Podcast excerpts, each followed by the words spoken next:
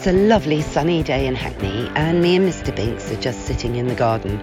I should just clarify that uh, Mr. Binks isn't my boyfriend, but he is my English toy terrier. And we're all set now to go indoors and interview the police dog handler Dave Wardell over Zoom and meet his amazingly brave police dog Finn. I'm Anna Webb. Welcome to A Dog's Life. Oh, Dave, thanks so much for joining us on uh, A Dog's Life. Thank you for having us. We're very, very excited. It's been we've been talking about this for a while, and it hasn't happened, has it? So this is brilliant. Well, I'm really glad because um, it seems ages since the last time we met at Pup Aid. Do you remember when um, Mr. Binks, my little Mr. Binks, and your very big Finn, fabulous Finn, shared a doggy ice cream in the VIP area? I do. The, Pup Aid was such a lovely event, and it was beautiful sunny day, and an ice cream was really needed. So yes, it was. I do remember it very well because it was such a time of celebration, of course, because uh, Lucy's law had just become, um, well, passed in Parliament uh, to become legislation. But Finn's law, I think I'm right in saying here, had just become real legislation. Was that right? Well, it, it, it, just started its journey, which is obviously, as you know, with, with Lucy's law, is um, it it can be quite a turbulent journey. So, but but for us, it was it was it was uh, it wasn't too bad to be fair. Um, but yes, it just it was sort of well on its um, parliamentary journey at that point. So it was all looking, it was all pointing in the right direction. But I, am not one to count my chickens before they've hatched. I did wait until it was properly passed through the Lords and the Queen had signed off before I before I celebrated because you never know what's going to happen next with politics, do you? Well, no, and that must be such a, a change of career almost for you, because obviously, um, anyone who's read your book, Fabulous Finn, knows very well that you are a, a dog handler um, extraordinaire. Um, and but Finn's Law took you on on a bit of a campaigning journey and indeed politics. Yeah, I mean, you know, anybody who doesn't know what happened between Finn and I, we were involved in a serious incident, and he and Finn was very seriously stabbed, and his offender was um, was facing criminal damage charges. Um, um, but the judge struggled to put a value on him, and so although he was found guilty of that offence, and it was a horrific offence, he got no penalty for it whatsoever. And that you know, it was that point really that uh, myself and the public said enough is enough. If we're going to use these animals, and you know, I, I believe we do because they are absolutely incredible at what they do, and there is no piece of kit that can do what they do. Then it's down to us to make sure that we protect them in every way possible, and of course that includes the law. So, yeah, it was a it was quite a, a change in in um, uh, in direction for, for me. But you know what? It was incredible. And I'm sure Mark's told you how incredible the, the campaigning side of um, the world is as well. But um, yeah, it was enjoyable, stressful at times. But, um, you know, look what we've achieved. It's amazing what you've achieved because, in a nutshell, what is Finn's law and and how is it now helping dogs, you know, like Finn. I mean, God forbid uh, something like that ever happens to another police dog. But um, how will it make him not be, you know, just property, like a thing, a chattel? Yeah, absolutely. Um, well, when we started out with the Finn's Law campaign, one of the things we wanted to do was to find out how many service dogs have been attacked in the UK. Now, because they were treated as a piece of property, there were no facts or figures. So, um, you know, most were charged with criminal damage, but it, there is no separate part to the criminal damage um, law that says for service animals. You can't research how many service animals have been, I don't like this term, but damaged. Um, and so we had no idea. Now I'd heard from dog handlers uh, after Finn was attacked how their dogs had been kicked and punched, and, and, and I remember Finn being kicked and punched through throughout his career. And and we, I was always told by prosecutors, you know, don't worry, we'll get them for the bigger offence, or um, we'll struggle to get a prosecution on that. But actually, what the truth was was there was no piece of uh, legislation specifically for them. They were trying to shoehorn it into other completely inappropriate pieces of le- legislation, like the one you've already mentioned, the Criminal Damage Act, which treats them as if they're nothing more than a broken window, which is, you know, quite frankly, ridiculous. Well, it really is. I mean, what would you say? Because, you know, animals really have emotional intelligence. I'm sure, you know, you must believe that, Dave. I certainly do believe that. But scientists are still, some scientists are still a bit skeptical about whether dogs can have, you know, lateral thought and have the ability to act on emotion. Um, it's it's beginning to get much better because of modern technology like MRI scans yes. That have proved that dogs' brains work in the same way as ours and respond happily or sadly to different stimuli. You know, so um, with that in mind as well, why is this age-old law that I think is is dating back to 1968 um, not not moving further to defend all animals really? Yeah, no, I totally agree. Um, I, you know, you only have to have um, a pet, uh, you know, a proper, a meaningful. Is going. I hope this doesn't sound strange, but a meaningful relationship with a pet to understand that they do get it. They do get the world around them. They do understand when you're you've had a bad day. They do understand when you're not feeling great or you know maybe they don't understand that you've lost a relative but they certainly understand that you're sad as a result of it um, and when you work with a dog you know i spent uh, 12 hours a day at work with Finn, and I, and I do with my current two police dogs. Um, and we spend all our days off together. We spend most of our annual leave together, and we're out all day long when we're off together. And you, they know, they get it. They know things before you know things. yeah. Um, well, yeah. I mean, as a police dog handler, you know, your bond with Finn is is something I think that you know most people can't imagine. We we all have our bonds with our dogs, and we should, you know. And I think part of modern dog ownership is that um, we're not spending enough time. Some people don't spend, I don't think, enough time with their dogs to really develop this bond. But why do you think, as a police dog handler, your bond with with Finn in particular um, was extra different? Well, I, that's an interesting point you've just made, actually, because I think obviously with this uh, the, the the um, coronavirus, I think you'll find that lots of people have spent a huge amount of time, and I'd like to think that lots of them have come out of this and gone, "Oh my god, wow, I've learned something new about my pet." Uh, so that would be an interesting one to for you to follow up with um, on your show because I do think, you know, the longer you spend with them, uh, the you you start if you listen you know people say well how can you listen to your dog? Because all they do is bark. But they they want to tell you stuff. They want to show you. They want uh, to show you their world and how they see the world which is different to the way we see the world. And only if you're prepared to sit and listen and that you know that might be um, in the middle of a field or or doing some some training, if you're prepared to listen to them, oh my God, you could learn so much about this world. I often get told off at work because I don't sit in an office and keep up to date particularly well with my paperwork. But that's because I think that my job as a dog handler with two dogs should be those little things that not doing anything, just observing it, observing your dog being a dog and watching what they're all about. And if that's in the middle of a field in the middle of the country somewhere, then then so be it. There's so much we could learn from these animals. They're incredible. Well, Finn has obviously taught you a huge amount, and the trust that you and him, and I'm sure with your other dogs, but you know, with Finn, the trust when you're out working, it's something I can't imagine because you know I've got a bull terrier who's rather stubborn, as they tend to be, and I don't know what she would do in a in a sort of crisis situation. I don't know if I could count on her, you know, to save my life, but that's basically what Finn did. Yeah, I, you know what? I think I think you've, you've probably just nailed it on the head there.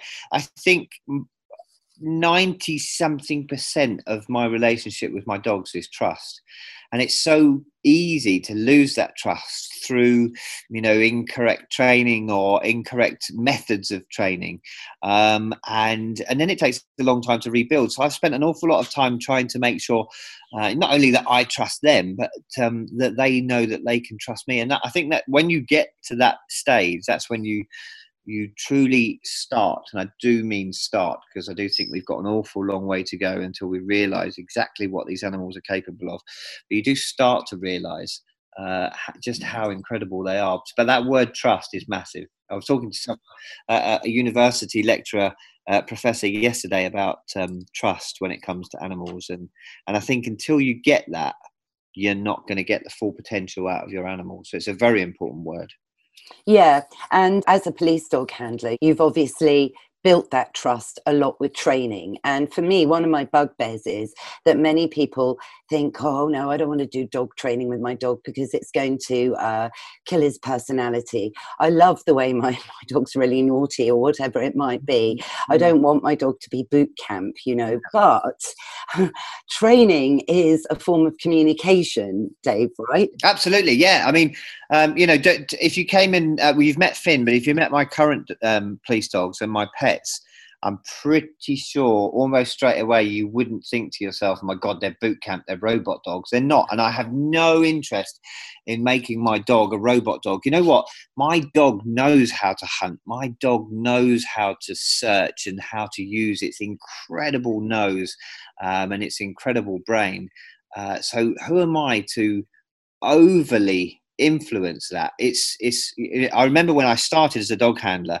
Um, uh, there's a couple of sayings. One is dope on a rope, um, and that's that's our end, the, the dog handler end. You are the dope. The dog is the brains. Um, and and the other one was that it, really is your. Um, and this is diff- this is a difficult one for humans to do. I think your job is to to shut up and listen and watch, and only when you do will you realize well i'm tapping into their uh, their skill and their knowledge. I'm just the, the, i am just a dope on the other end of the rope watching them whilst they go through their amazing repertoire of skills. But i think that can be a tricky one for humans to to understand. So yes i do get that some people think well i don't want to take my dog to obedience classes or search classes or tracking classes. Tracking classes are an incredible uh, eye opener for for humans. Um, I, I, took a lady recently on a tracking seminar that I did before the COVID, and she turned up and she'd followed Finn for years, and she was um, emotional to meet him. But she, before the class started, she stopped me and said, "I'm just here for the fun. I'm just here to meet you and meet Finn, and just let my dog have a little bit of a wander in the countryside. He's hopeless. He won't track." He said, "She said to me, she said he won't track. I promise you. But we're just here for the fun." And by the end of the class, she was in tears because she'd just seen a completely different side to her dog that she'd never asked to see uh, or never recognized in her dog.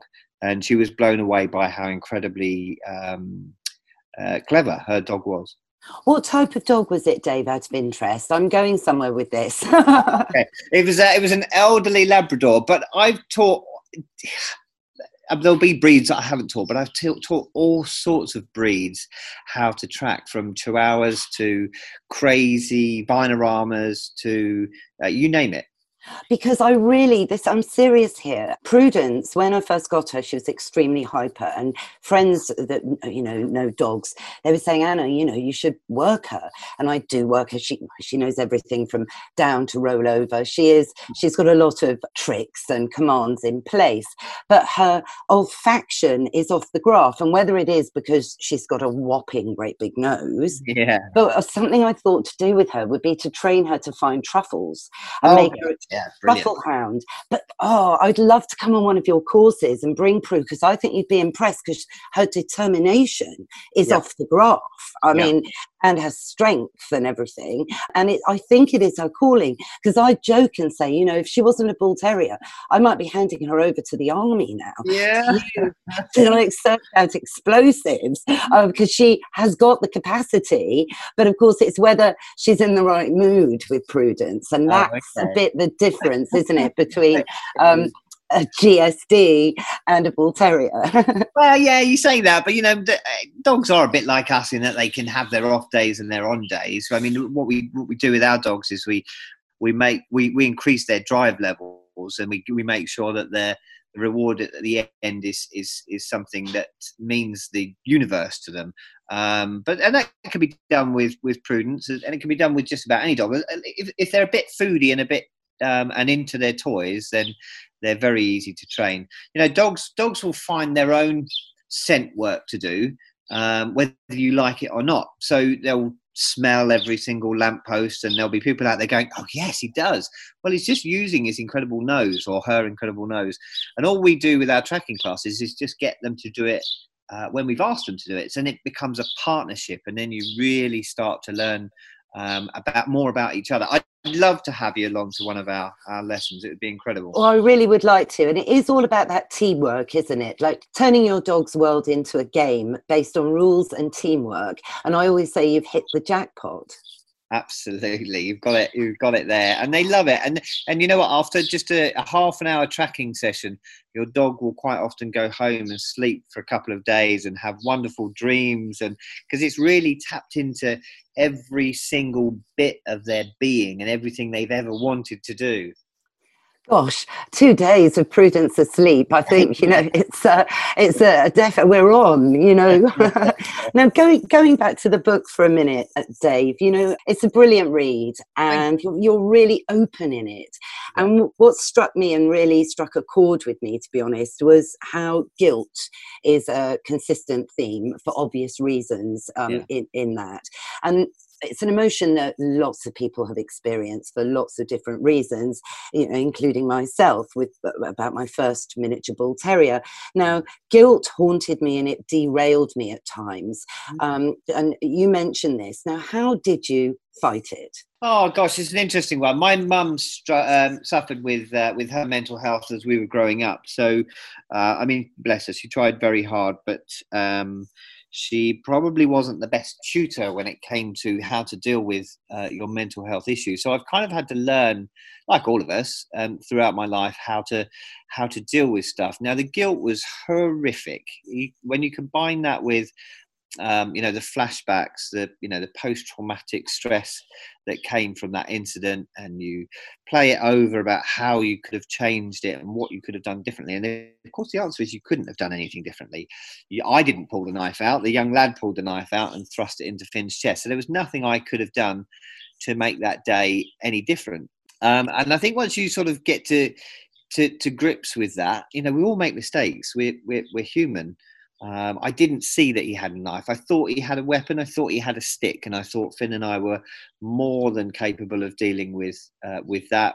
You know, Finn and I worked together as a team. We were stood next to each other when it happened. I hadn't sent him off in to the distance to go and deal with someone on his own, um, and I got it wrong. Um, and I think only when you can you admit that you got it wrong, and that's part of human nature, can you sort of start to move on. And that's where things like the Finn's Law project, and of course um, uh, the book, uh, really, really, really helped. Yes, yes, no, um, amazing. And what do you think the reason was for this? You know, they say everything happens for a reason. It's an mm-hmm. expression I can't bear, and people band it about. But I think mm-hmm. life has lessons yeah. Oh, yeah. I do. I, I do think you're right, and I think, um, I think I, I have a saying, um, and and and some people will think I'm insane for thinking it, but I every dog that I've ever had in my life, when they go, it's heartbreaking. It's devastating. They, um, you know, they really do take a, a piece of the, your heart with them. But in its place, they leave a bit of their heart. And, and, my theory is, and it is daft, don't get me wrong, uh, is that when my heart is fully dog, it will be my time to go because I will have learned everything I possibly can from these incredible animals. And I think, uh, you know, Finn is going to play a massive part in that in my life. Now, I can't bear to think of Finn not being here, and I really am not sure how I'm going to cope without him. But the lessons that he has taught me and the places that we've gone and the people that we've spoken to and the things that we've done because of that one horrible incident have been you know have been incredible. The the things we've learned we would never have learned if we hadn't been put in that position. Um, if I could go back, if I could go, rewind the clock, then I would have found a reason not to go to that job because watching my best friend go through that was the hardest thing I've ever had in my life. I've lost both parents, I've lost friends, um, and all, all of that is very upsetting. But to see my best friend go through that because of a decision decision I made, if I could go back, I would change it. However, look at what we've achieved since. No, it's brilliant. And he is, you know, isn't he one of the bravest police dogs that, uh, you know, has lived in living memory? Well, I mean, you know, there's police dogs out there day in day in, day out. Uh, normally, when we're tucked up in bed, doing incredible work. And you have to look at social media now. It's brilliant to see that lots more of their work is shared. Um, so, as to whether he's the bravest, I don't know. He's certainly the most decorated in the country. And we've used, again, we've used that platform. We've used you know Britain's Got Talent and the book to really sing um, about these animals because quite often their work was hidden until uh, a constabulary needed a good news story and then they could say oh a buster caught a burglar last night. Whereas actually we should be talking about them every day and the incredible work that they do because they are they are absolutely phenomenal. In fact just last week uh, we started a new national charity which uh, will help with retired police dogs, but it will also help with uh, serving police dogs and protection for them, campaigning and um, uh, uh recognition. So yes, uh, not, not not that I'm busy enough, but we've just started the Thin Blue Paw Foundation.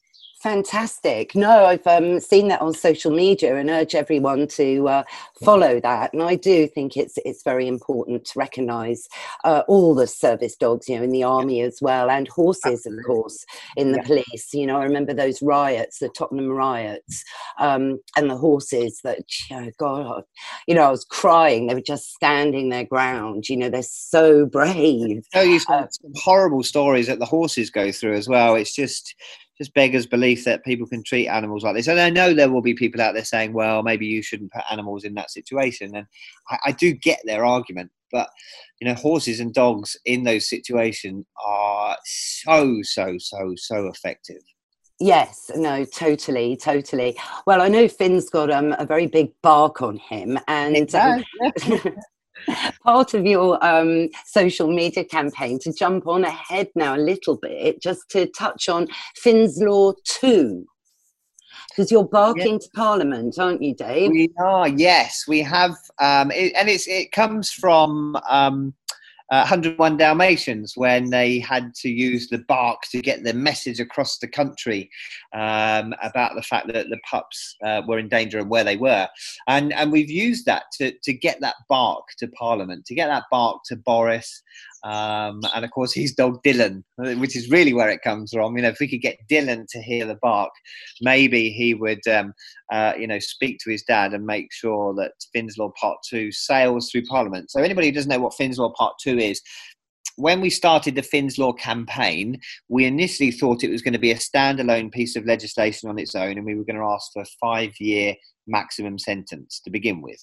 Um, we were told by government that that was very tricky. There wouldn't be enough time to do it, and so it would likely fail. Um, and they said, you know, in our discussions, let's do it this way. And this way was to have it added to the Animal Welfare Act. And what they said was, on the back of that, uh, we'll do everything we can to make sure that we increase the sentences from the maximum sentences in the Animal Welfare Act from the, I think you'll agree, the quite measly six month maximum there is at the moment to a much better five years.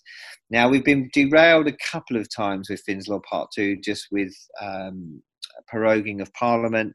Um, and of course, coronavirus hasn't helped either. So there is a private members bill by an MP called Chris Loder. It does have government backing.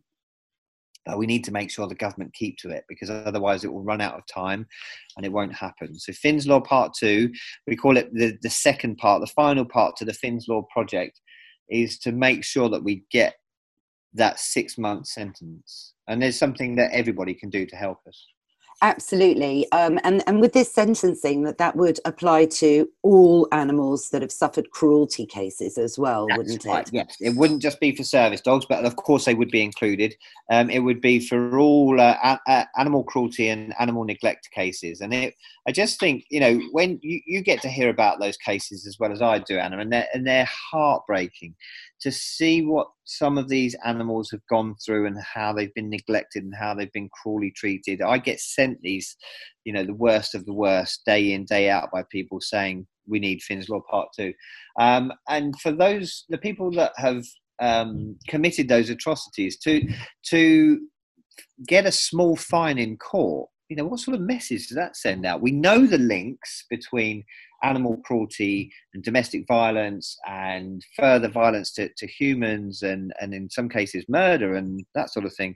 So why are we not treating like other countries already do the um, offences of animal cruelty much more seriously, which is where the five year maximum comes in.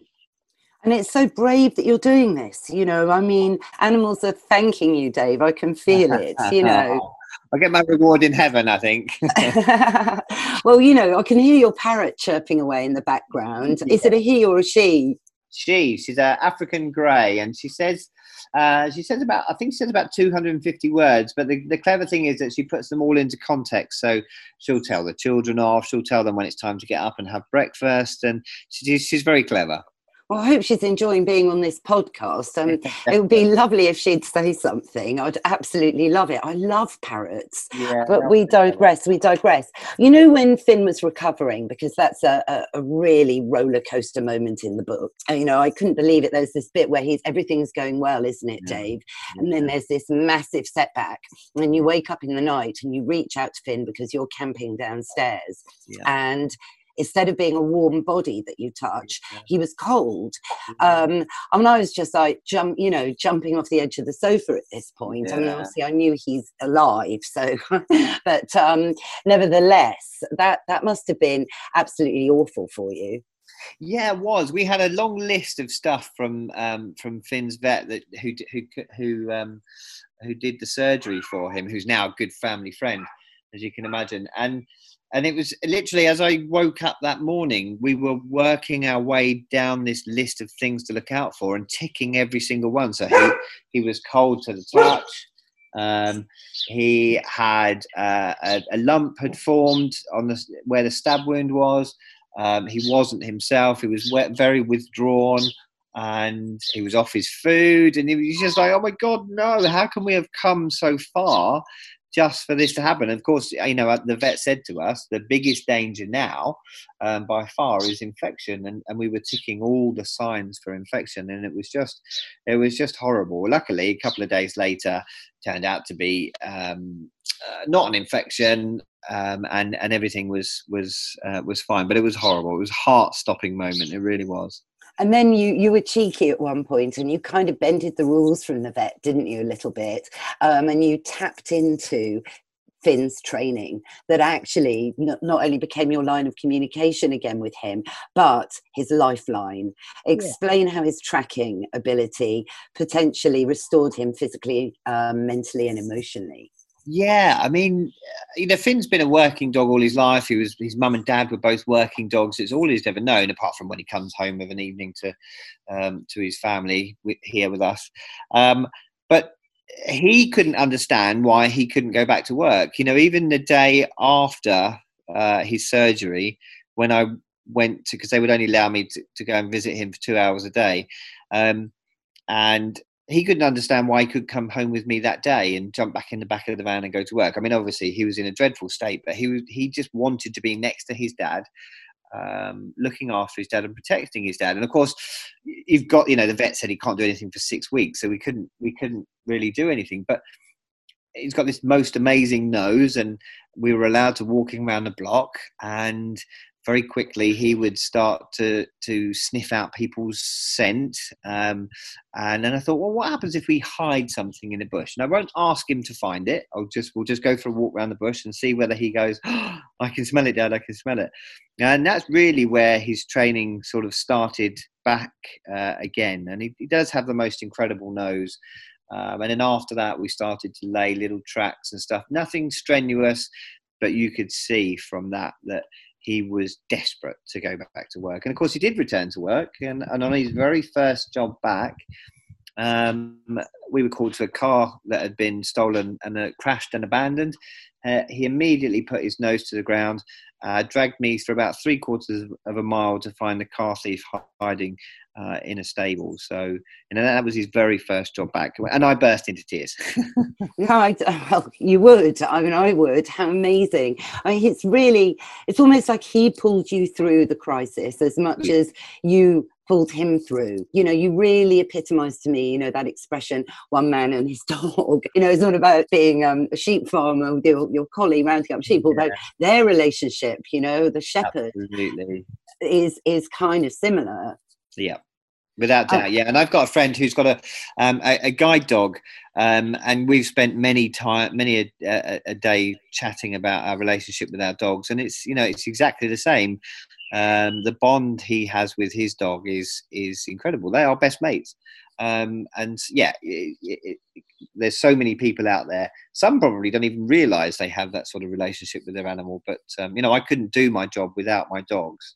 Um, and there's many, many offenders who would be free today if it wasn't for, for, for these incredible dogs. Yeah, and you've owned lots of different breeds. Um, you've got Pearl the Spaniel, who's a different kind of police dog. Yeah, so Pearl is a, a Springer Spaniel. She came from a rescue centre. Um, she is pretty full on. She's a whirlwind. She's only got two speeds. One is standing, staring at dad, uh, and the other one is like uncorking a bottle of champagne.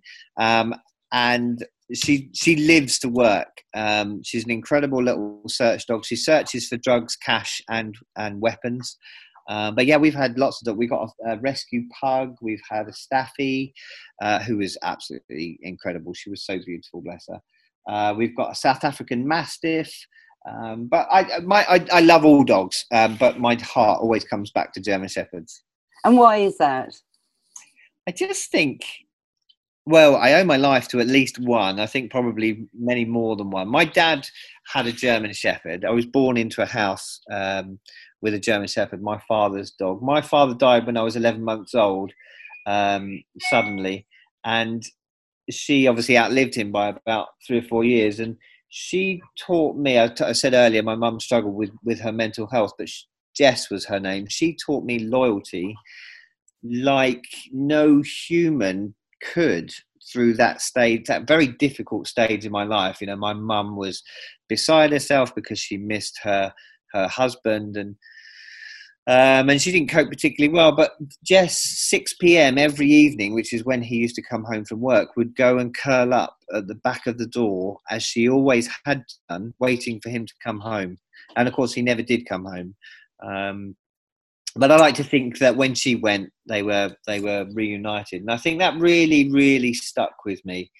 Um, when I was 12, I went to an open day at um, South London Police, Southeast London Police Station, and I saw a police dog handler um, and his German Shepherd, and they worked in absolute unison with each other. And I think they barely said more than half a dozen words during the whole um, the whole demo. Um, and that blew me away. And it was at that point that I said, that's what I want to do for a living. Amazing. So really, you know, your dreams came true. Yeah, I'm so lucky. I'm so lucky, Anna. I get to go to work every day and do my dream job and work with these incredible animals. And you know, I, work, I know that working with animals isn't as um, as common as it used to be, but to work with them is is such a huge privilege. Yeah, yeah, no. I mean, I, I, I love it. I love to fill my time around my dogs. I work from home just so that I can spend enough yeah. time with them. You know. Yeah. Um, well, so with Finn now, now he's retired. Is he adapting okay to retirement? yeah, he's. I mean, he's always been part of the family. Um, you know, like my current dogs are. So um, he still gets. Uh, whenever I put my work boots on, that's normally when it starts. And even he, though he's been retired for just over three years, whenever I put my work boots on, he still gives me that look and goes to sit at the front door as if to say, "Could today be the lucky day?" Now and then he does get to come back to work if the you know if the bosses want him for an open day or um, we've met a couple of special um, people at, um, at, our headquarters. A young girl who's suffering um, with with cancer at the moment. So now and then he gets to jump back in the police van, and he absolutely loves it. Um, and you know, I could ask him to go back to work tomorrow, Anna, and I know that he would. And I don't doubt that he would get me a result probably straight away. He's he's just that sort of dog. So here he is at the moment, sat laying on the patio, enjoying the sunshine. Oh, that's so lovely. Do you yeah. do anything like, um, you know, hydrotherapy? Because I know you took him swimming a lot once at one point in a lake. You donned a wetsuit for your dog. yeah, that picture in the book. I'll never live that one down. Yeah, so Finn had an operation when he was about four on his knee, uh, just a wear and tear thing. Um, and as part of that, um, hydration uh, sorry swimming is is incredible at building up their muscles without putting too much impact on them. Um, we kind of I, I, think i sort of taught him how to swim properly at that point. I, I don't remember many sw- uh, swimming trips before that.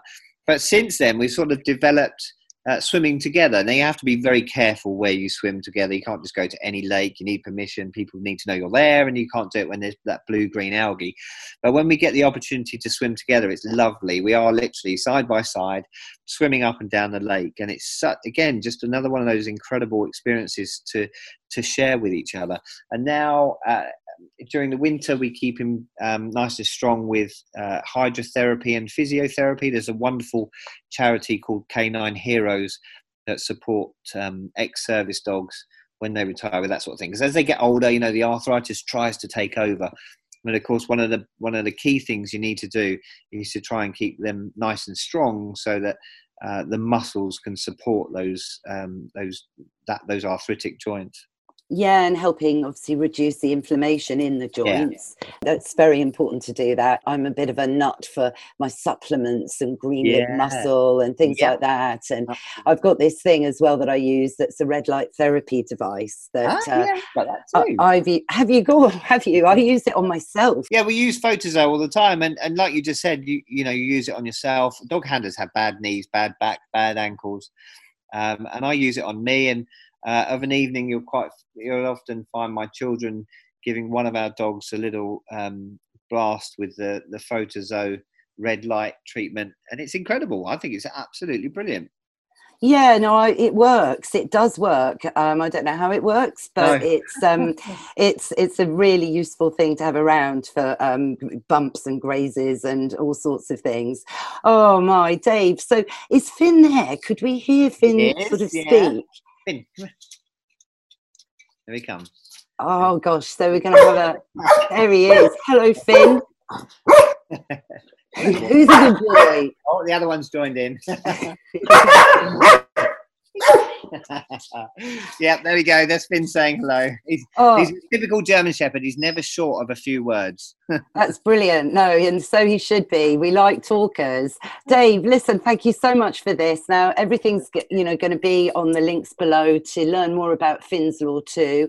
Um, are you urging everyone to write to their local MP? Yeah, that's what needs to happen, really. I mean, in this current climate, the best way, and, and we found the best way throughout Finn's Law, is to email your MP. It doesn't need to be War and Peace, it's literally just a couple of lines saying, um, support Finn's Law Part 2. I think it's back, it's been delayed a couple of times. I think it's back in Parliament on the 11th of September. Uh, yeah, write to your MP. We've got a Finn's uh, map of MPs that we would really love to fill. we are about 320 MPs in so far, which is no mean feat. Um, and uh, yeah, so we've got about another 300 MPs to go, and it would just be lovely to have that map full to show. You know, we're in this current position possibly, possibly because of the cruelty and neglect to animals. And wouldn't it just be amazing to show the world that this is how we treat those people responsible for that? Yeah, it really would. So, um, please write to your MP. I've written to mine, and let's try and make change. And then I guess we'll sign off by saying, you know, have you had any film requests? well, funnily enough, we did um, it, uh, when we were at Britain's Got Talent. We did speak to Simon. Uh, apparently, David Walliams said it would make an incredible film, and it did spark Simon's interest. We haven't heard anything since. There are a couple of small, smaller filmmakers who have um, uh, who have asked if we would be interested. Um, so yeah, never say never. I do think it would make a pretty cool film. Actually, forget about my me and my character. It's all about Finn and the dogs. Yes, you'd have to train the dog though, right? Yeah, definitely. Yeah, I just need a load of puppies. That's all. Just me, a load of puppies in a big field. That'd be great. oh, brilliant. Well, Dave, listen, um, I hope everyone just follows um, you on your social media, which is at Canine Finn. That's on Twitter, Facebook, and Instagram at Canine Finn. and I hope you'll be back soon and maybe we can have a positive update about Finn's Law too. That'd be great. And then we'll get you booked in for some tracking training as well. Oh, yes, please. I really do want to do that. I'd love Prudence to be the first bull terrier to yeah. track something. That'd be great, wouldn't it? Thanks, Anna. Thank you, Dave.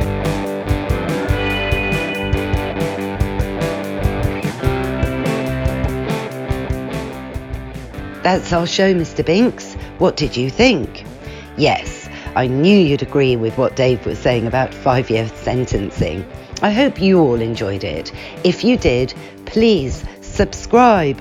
We're on Apple Podcasts, Spotify, or wherever you get your favourite shows. Thanks also to Mike Hanson and, of course, to you, Mr. Binks, for just being you. Also, do follow Dave Wardell and Fabulous Finn at Canine Finn. Follow my producer, Mike Hanson, at Pod People UK and find out the latest on me at Anna Webb Dogs. Hope to see you soon. Bye for now.